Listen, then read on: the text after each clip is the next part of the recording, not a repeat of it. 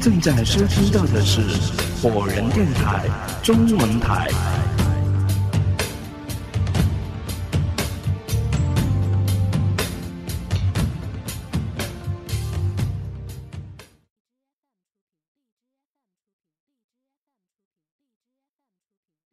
也不像是那些纤细的女人做得出来的。但是像你这样膀大腰圆、孔武有力的胖女人，那可就不一定了。我相信胖女人已经被这句有侮辱自己的话气的是七窍生烟了。她的脸因愤怒而扭曲变形，她的身体痉挛的说道：“好吧。”我也不再说什么了，但是我相信，不管什么事情，总会留下一些痕迹的。我就不相信有人在这间封闭的超市杀了人，会一点蛛丝马迹都不留的。我要把这件事情查清楚，看看到底谁才是真正的凶手。他说这句话的时候，眼睛一直盯着那个红头发小混混看得出来，他完全是针对他的。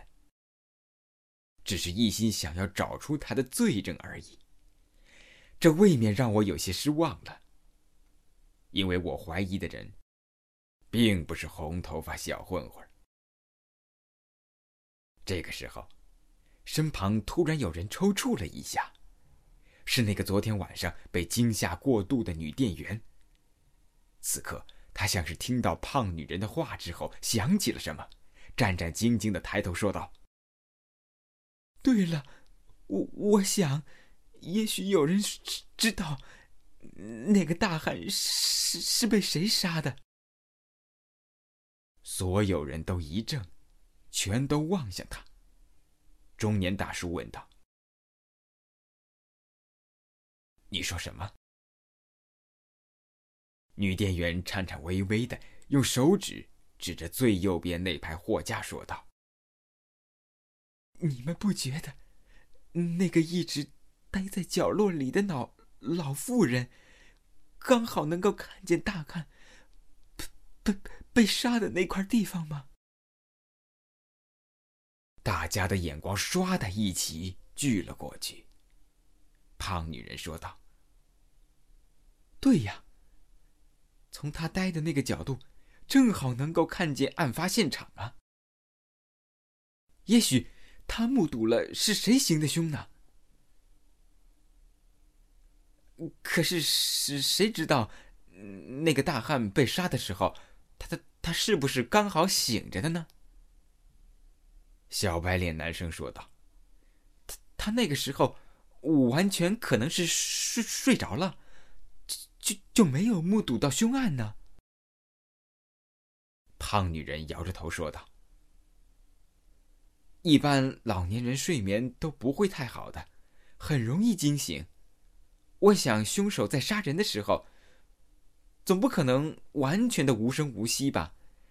只要有一点响动，在黑暗角落里的老太太就有可能睁开眼睛，看到凶杀的情景呢。时尚女孩说道：“可我觉得这个老太太一直缩在那个角落里。”每天都是痴痴呆呆的，就像是已经被吓得有些神志不清了。再加上他可能老眼昏花，就算看到也未必看得清楚啊。想要从他那里问出什么来，可能性不大的。总之，我们问问看就知道了。胖女人将脸转过去，向着红头发小混混，挑衅的问道：“怎么样？”你敢让我去问他吗？请便。红头发小混混满不在乎的耸了一下肩膀。不过不能你去问，得换个人去问。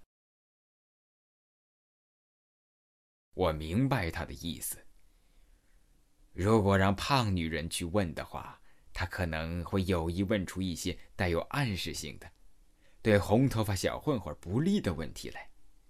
于是我举了一下手，说：“要不我去问吧。”大家好像都没有什么意见。我正要过去，中年大叔走过来和我一起。他说：“我们两个人去问吧。”我冲他点了一下头。其他人都跟在后面，我和中年大叔朝角落里的老太太走去。根据以往的经验，我心里已经做好了准备，但是我没有想到。这次我们靠近离他只有几步距离的时候，老妇人也没有做出什么反应。我心生一动，蹲下来凝视着他。这个时候，我才借助着昏暗的手电筒的光，看到那个老妇人闭着眼睛，像是睡着了。中年大叔也跟着蹲了下来，他轻声的喊道：“老太太。”老太太没有反应。我提高音量喊道：“老太太，你醒醒啊！”她还是一动不动。我和大叔愣了几秒，突然，我们俩像是同时想到了什么，几乎一起打了个激灵，然后惊恐的对视一眼。难道？这个老太太已经……我略微一迟疑，将右手食指轻轻的伸到老妇人的鼻子前面，试探她的鼻息。由于光线太暗了，我判断不清楚她的距离。这个手指究竟碰到她的嘴唇没有？突然一下，老妇人的眼睛一下子睁开了，吓得我浑身一抖，措手不及。而老妇人显然是被吓得更厉害，她的喉咙里面发出浑浊的叫声，那双不怎么大的眼睛几乎要裂开了。她惊恐万状的拼命的摇着头，身体已经无法再退缩角落里，因此使劲的挤压着，像是要钻到墙缝里面去一样。所有人都惊呆了，不知道他的反应为何如此剧烈。我在心里估量着。他这回呈现出来的惊骇反应，是上一次的好几倍都不止。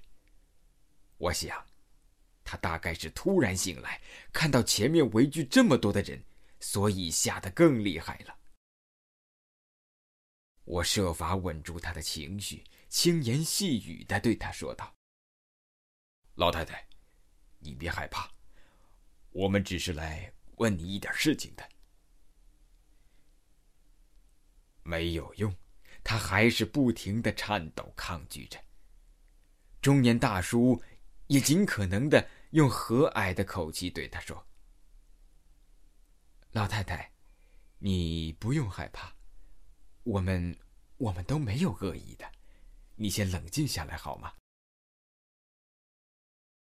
但是老妇人根本不听他的话，惊惶的神情比先前更甚了。中年大叔叹了一口气，转过身来，无奈的望着后面的人。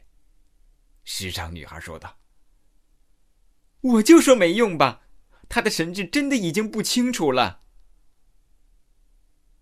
女店员有些于心不忍的说：“我们还是别围着他了吧，好像我们在他的面前，他才会吓得这么厉害的。”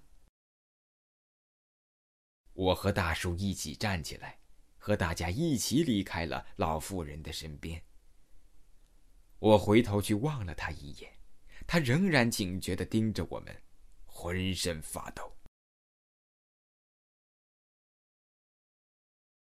大家回到起先站的地方，大概是因为什么都没有问出来而感到失落吧。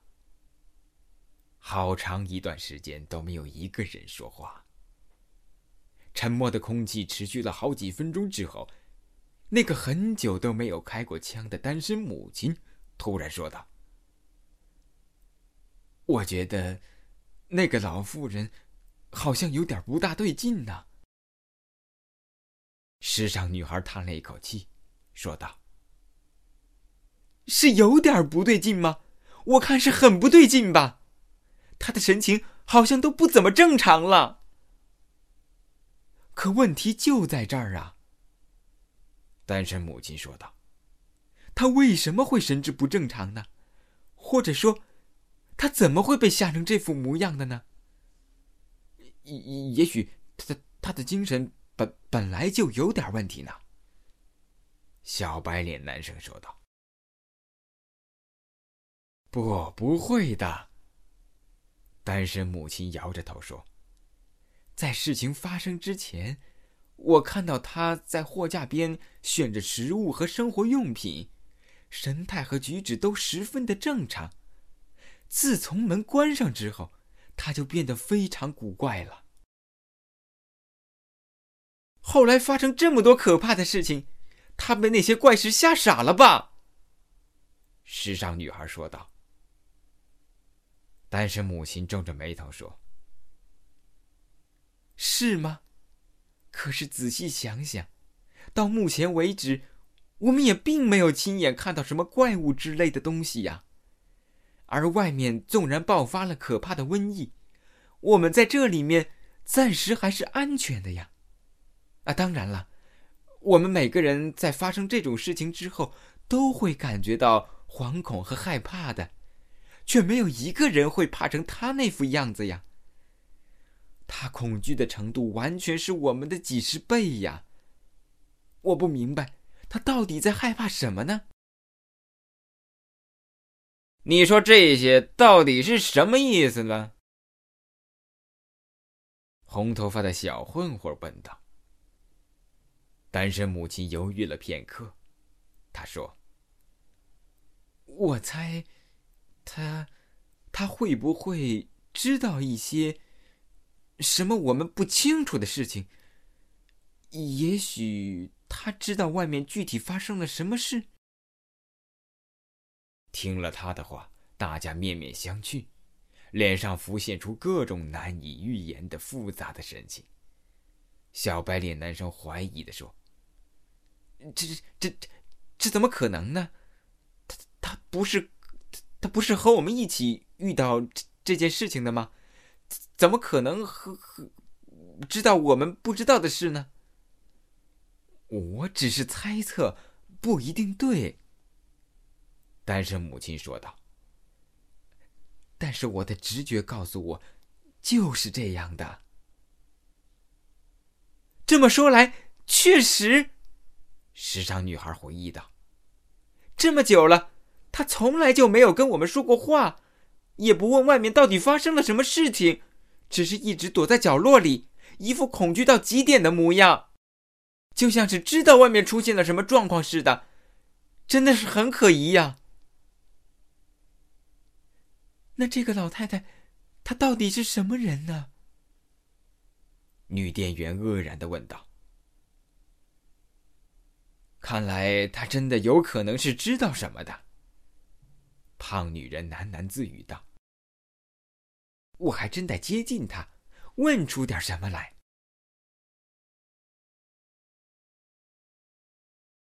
十二，怪物袭击。二零零某年九月二十五日晚上十点二十二。整个一天，我就像是一个暗夜中的窥视者，一直密切注视着那个小男孩的行为举止。虽然除了我之外，没有任何人怀疑他是凶手，但是我相信自己的直觉和判断。遗憾的是，我密切关注了一天，却并没有发现他有什么异常的举动。他很狡猾。有时我甚至怀疑，他知道我在悄悄的看着他。他从不在我的视线范围内停留太久，身影总是闪了几秒之后就一晃而过了。下午的时候，我有将近三个小时的时间没有看到他的身影，便站起身来，在各个货架之间寻找他，同时。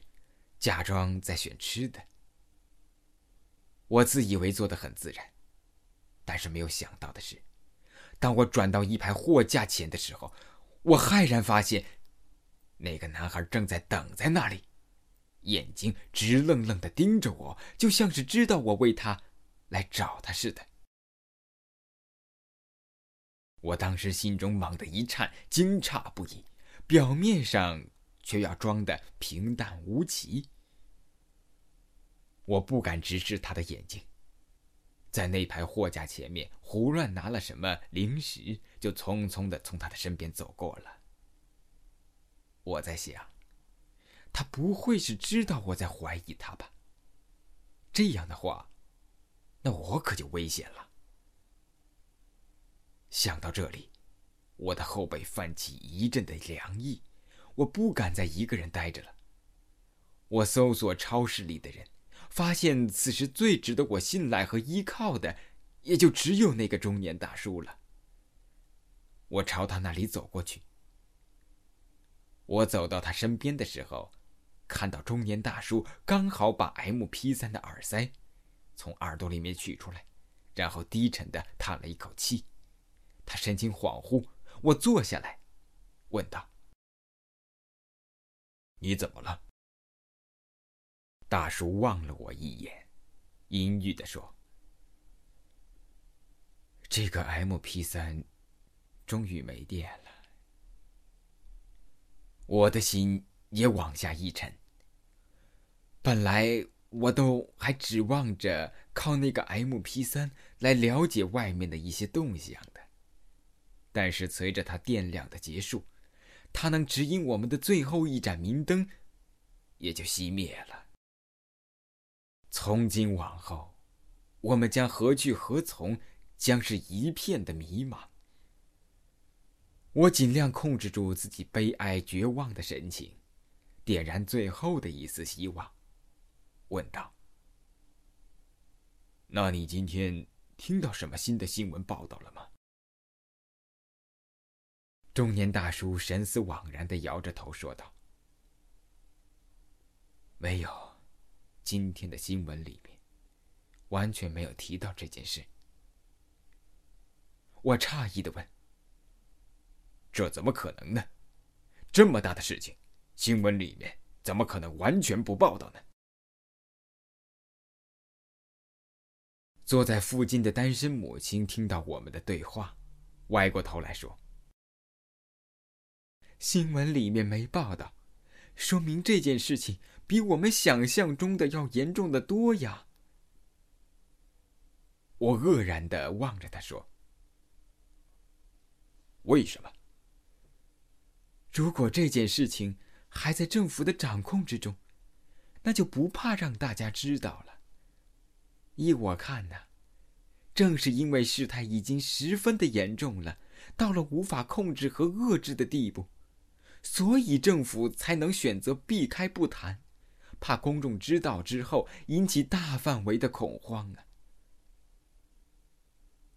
听了他的分析，我浑身都发冷了。你的意思是，我们这里已经无药可救了，而且政府打算掩盖事实真相？单身母亲神情木然的。耸了一下肩膀，表示无可奉告。我望向中年大叔。以往在这个时候，他都会说出一些安慰或者鼓励的话，叫大家不要灰心丧气、自怜自哀。但是这一次，他只是低垂着头，一言不发。我不敢相信，连他的心都死了。就在我快被绝望吞噬的时候，胖女人从一侧走了过来，有些气急败坏的说：“那个老妇人真的是被吓傻了，我看她现在已经都话都不会说了。”我几乎都忘了她说过要调查杀人凶手的事了。现在看来，她还真的不是随便说说的，也许是为了转换一下心情吧。我站起来问道：“怎么样，你调查出什么来了吗？”胖女人有些无可奈何的叹了一口气：“我暂时还没有能够查到一些确切的证据，不过我不会放弃的，我还会继续查下去。我心想，他不知道是仍然对红头发小混混怀恨在心呢，还是实在是太无聊了，竟然玩起侦探游戏了。不过我对他不抱什么希望。因为我觉得他的怀疑和调查的目标首先就是错的。胖女人像是看穿了我的心思，她靠近我，故作神秘的压低声音说道：“虽然我还没有完全确定凶手，但我的调查也不是一丁点收获都没有的。我告诉你吧，我已经有些眉目了。”只要顺着这个线索查下去，就一定会弄清楚那个凶手的真面目的。我有些惊讶了，好奇心也随之被点燃了。正打算问个究竟，但是母亲突然站起来，冲我嘘了一声，紧张的说：“嘘，你们听，外面。”我和胖女人立刻警觉起来，仔细的倾听。却没有听到什么异常的响声。过了半晌，我疑惑的问道：“怎么了？外面又有什么声音吗？”单身母亲神情骇然，全身战栗。我，我又听到那种怪物的叫声了。我心中一惊，其他的人也都听到他说的话了。纷纷聚集过来，所有人都屏住呼吸，侧耳聆听。超市里面一片的死寂。突然，一声巨吼突兀的从门口传来，叫声凌厉刺耳，震人心魄，把我们吓得是魂不守舍。胖女人尖叫道：“天哪，他就在门口！”别说话。中年大叔沉声一喝，然后对众人说：“我们全都朝后退。”不用说，大家也在本能的朝后倒退着脚步。又一声巨吼，更恐怖的是，这一次还伴随着一记重重的敲击声，是一个巨大的东西在撞击铁卷帘门的声音。我已经被吓得灵魂出窍了，感觉快要昏厥过去。这撞击声，一次比一次的更加的响亮，每一下都重重的敲击着我们的心脏。我们这些人就像是被恶猫逼到角落里的老鼠一样，束手无策，惊恐万状。那个女店员已经撑不住了，昏倒过去。被中年大叔扶住，时尚女孩扑在男友的怀里，声音因恐惧而变调：“那东西知道这里面有人。”红头发小混混忽然想起了什么：“手枪，那把手枪呢？”中年大叔说：“锁在收银台的抽屉里了，钥匙。”在那个女店员的身上，红头发小混混不由分说的冲了过来，从女店员的衣服里面掏出了钥匙，然后壮着胆子走到铁门附近的收银台边，哆哆嗦嗦的打开抽屉，掏出手枪，然后快步退了回来，手枪正对着门口。我们和那个怪兽就这样相隔一道铁门对峙着。那怪物好像知道这里面的人拿出了武器，吼叫声和撞击声都停了下来。我们静静的待了几分钟，确定外面是静了下来了。时尚女孩试探的问道：“那个怪物走了吗？”没有人回答。大家还紧张的盯着门口。又过了一二十分钟，众人确定外面没有任何响声了，才纷纷的松了一口气。红头发的小混混缓缓的将一直举着的手枪放了下来。你们那天谁说这个怪物已经走远了？胖女人惊魂未定的说：“我看他根本就没有离开，他一直就守在这个附近呢。我们只要一出去，就是死路一条了。”外面有这么恐怖的怪物，政府真的就不管了吗？女店员苏醒过来，流着泪说：“谁知道外面的情况有多糟糕啊？也许政府已已已经控制不住了。”小白脸的男生说道。红头发小混混走到收银台前，将手枪。放进抽屉里，然后走到女店员的身边，把钥匙递给她，说：“这回别把抽屉锁上了，我看那个怪物随时都有可能会回来的，我们得随时准备拿那把枪防身呢。”天哪，那我们岂不是要一直提心吊胆的待在这里吗？时尚女孩焦虑的说：“这种日子什么时候是个头啊？”我闭上眼睛，深吸一口气。恐惧像有毒的气泡一样，在我的身体里面膨胀着。我已经没有心思去考虑其他的不适了。我在心里默默的想着：里面有杀人凶手，外面有怪物。上帝呀，我要疯了！我要死了！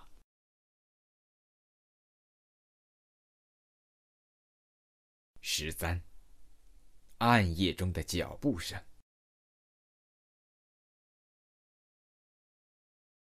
二零零某年九月二十六日凌晨十二点零五分，